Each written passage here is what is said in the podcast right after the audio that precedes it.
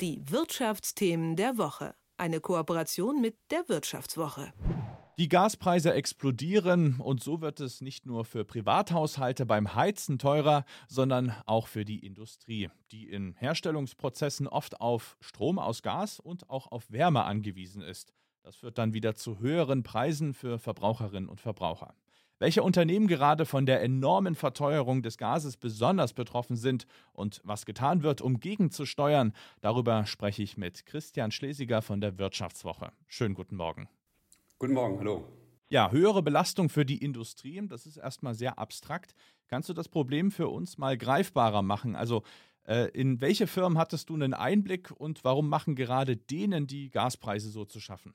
Ja, gerne. Also ich war Anfang der Woche bei einem äh, Papierhersteller in äh, Nordbayern und äh, die Papierherstellung ist extrem energieintensiv. Da steht dann also eine 50 Meter lange Kartonmaschine äh, in der, in der Fabrik, die dann äh, so eine dünne Lage Papier äh, durch diese gesamten, äh, durch die vielen äh, Zylinder schiebt.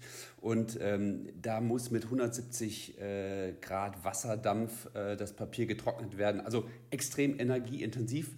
Und das Unternehmen hat auch eine eigene Gasturbine, versorgt sich quasi mit Strom und Wärme selbst sehr hohe Energieeffizienz, aber eben durch die gestiegenen Gaspreise kommt das Unternehmen extrem stark unter Druck und äh, musste jetzt also auch äh, die Preise erhöhen und ähm, steht quasi vor diesem Dilemma, dass es äh, auf der einen Seite weiter produzieren will, aber auf der anderen Seite die Kosten aus dem Ruder laufen. Und äh, wo wäre das für uns jetzt als Verbraucherinnen und Verbraucher zu spüren? Also wird dann Papier generell teurer? Ja, davon kann man ausgehen. Also es geht ähm, äh, momentan, es ist ja momentan so, dass äh, sowohl die Energiepreise als auch die Rohstoffpreise stark gestiegen sind. Also nur mal am Beispiel dieser Papier, Papierfabrik. Also diese Papierfabrik ist ein Industrievorlieferant. Was die machen, die machen dünne Lagen Papier, die dann zu kleinen Hülsen geformt werden. Also diese Hülsen kommen zum Beispiel vor im Toilettenpapier, also da, wo das Toilettenpapier draufgewickelt ist oder eben diese Toppets äh, Frischhaltefolie, da ist ja auch so eine Papp Hülse drin. Da ist, das, da ist die Folie drauf gelegt und das, das Unternehmen produziert eben auch für die Großindustrie. Das heißt, das, die, die Hülsen sind dann einfach größer und dann werden dann ähm, große Bahnen, Folien draufgelegt.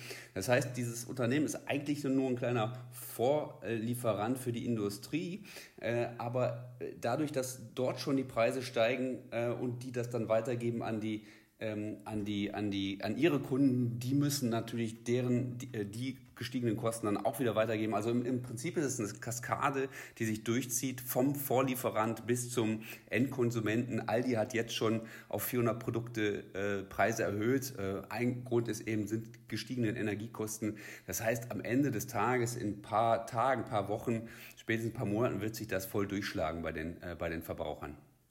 Und äh, welche Maßnahmen ergreift man jetzt ganz konkret, um mit den hohen Preisen umzugehen? Also was machen die Betriebe und was macht vielleicht die Regierung? Gibt es da irgendwelche Hilfen?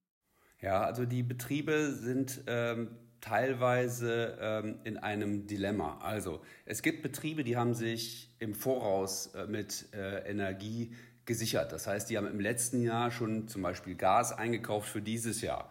Ähm, das heißt, dann war letztes Jahr der, war der Gaspreis deutlich niedriger. Das heißt, sie haben einen guten Preis äh, bekommen äh, für dieses Jahr. Die sind eigentlich ganz gut, die sind eigentlich raus aus diesen großen, ähm, aus diesen großen Problemen. Ähm, aber es gibt eben viele Unternehmen, die dieses Hedging nicht machen. Das heißt, die sind sehr stark auf den Spotmarkt angewiesen. Äh, und da ist ja der Gaspreis eben, der hat sich äh, verfünffacht, verzehnfacht teilweise. Und die sind äh, darauf angewiesen, die Gaspre das Gas jetzt teuer einzukaufen. Und ähm, ja, was können die machen? Im Prinzip können die nur zwei Sachen machen. Sie können entweder die erhöhten Kosten weitergeben an ihre Kunden, da müssen die Kunden halt mitziehen. Ja, das ist eben die Frage, wie viel äh, Preissetzungsmacht habe ich im Markt. Ja? Äh, das ist sehr unterschiedlich und es gibt dann eben äh, kräftige, mächtige Abnehmer, die sagen, nee, also die Preiserhöhung geben wir nicht mehr mit. Und die andere Alternative ist, dass sie vorübergehend auch die Produktion stilllegen. Es hat viele Stahlhersteller gegeben, Papierhersteller auch, die die Produktion zumindest in Peakzeiten vorübergehend runtergefahren haben. Äh, so, das sind quasi diese zwei Alternativen und ähm, ja, langfristig äh, sehe ich aber da keine andere Alternative, als dass sie dann die Preise anheben müssen. Aktuell ist ja das russische Gas einfach nur sehr, sehr teuer, aber was würde denn passieren, wenn plötzlich gar keins mehr geliefert wird? Ja, dieses ähm, Szenario eines Importstopps auf russisches Gas äh, ist ähm, wird, wird sehr unterschiedlich äh, diskutiert. Ist, äh, man muss sich vorstellen, also Deutschland importiert um, ungefähr 50 Prozent oder mehr als 50 Prozent des Gases aus Russland. Und ein äh, abrupter Stopp der Lieferungen würde ähm, ein, eine, ja, ein, ein, eine Kaskade, äh, einen Dominoeffekt auslösen. Zunächst einmal äh, wäre es wohl so, dass die Gas äh, Lieferungen schon auch insofern gesichert sind, weil Deutschland auch Gasspeicher hat. Da liegt noch ein bisschen Gas. Die sind schon weit runtergegangen, die Gasspeicher. Aber sie würden zunächst mal vorübergehend äh, das Schlimmste auffangen. Ähm, wahrscheinlich für die nächsten Monate wäre das soweit okay. Die Frage ist dann eben aber auch, wie lange dann so ein Importstopp bliebe und wie schnell man Gas ersetzen könnte. Also es gibt in so einem Szenario einen Notfallplan, der aktiviert werden würde, der Notfallplan der Bundesregierung. Also im schlimmsten Fall wäre es so, dass die Bundesregierung sagen würde, also die äh, Verbraucher bekommen, die werden niemals in einer kalten Wohnung sitzen, die haben Priorität, genauso wie kritische Infrastruktur, Unternehmen, die beispielsweise lebenswichtige Medikamente herstellen, die würde man, denen würde man immer noch Gas äh, zuteilen.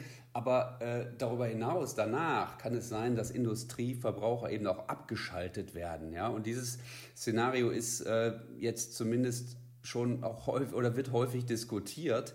Und deswegen zögert die Bundesregierung sehr stark, da eben auch das, einen Importstopp auf russisches Gas zu verhängen. Die, die, die, ähm, also sozusagen die Folgen wären, äh, wären wären, ja, die wären sehr, sehr stark, die wären enorm, die wären teilweise auch gar nicht richtig abschätzbar. Und ähm, das wäre im Prinzip das Szenario, was Deutschland drohen würde. Und damit es gar nicht erst so weit kommt, sind ja andere Energieträger, also andere Art Gas äh, im Gespräch. Das LNG heißt das. Äh, wie realistisch ist das, dass man das möglichst schnell ans Netz bekommt?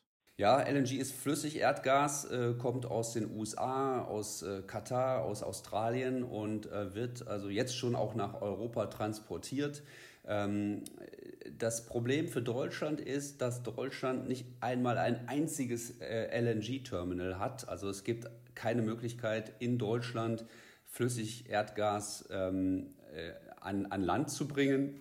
Das heißt, Deutschland wäre darauf äh, angewiesen, dann das äh, Flüssigerdgas aus Holland oder Spanien oder äh, Polen zu, äh, zu importieren. Das wäre zwar möglich, aber äh, die Kapazitäten eben auch dieser europäischen Terminals, LNG-Terminals, sind eben auch schon ähm, am Limit. Ja? Und ähm, jetzt ähm, ist es so, dass man quasi dass ein Importstopp von russischem Gas ist, könnte man nicht eins zu eins ersetzen.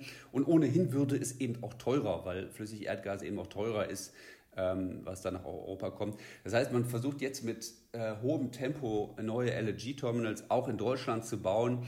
Äh, in Deutschland sind äh, zwei bis drei im Gespräch. Ähm, das erste könnte in Wilhelmshaven nächstes Jahr entstehen, aber da würde ich nochmal ein ganz großes Fragezeichen dran machen. Das heißt, äh, so schnell wird es nicht gehen und das zeigt eben die große, große Abhängigkeit Deutschlands von, von russischem Gas. Die Einschätzung von Christian Schlesiger von der Wirtschaftswoche. Vielen Dank. Gerne. Die Wirtschaftsthemen der Woche. Eine Kooperation mit der Wirtschaftswoche.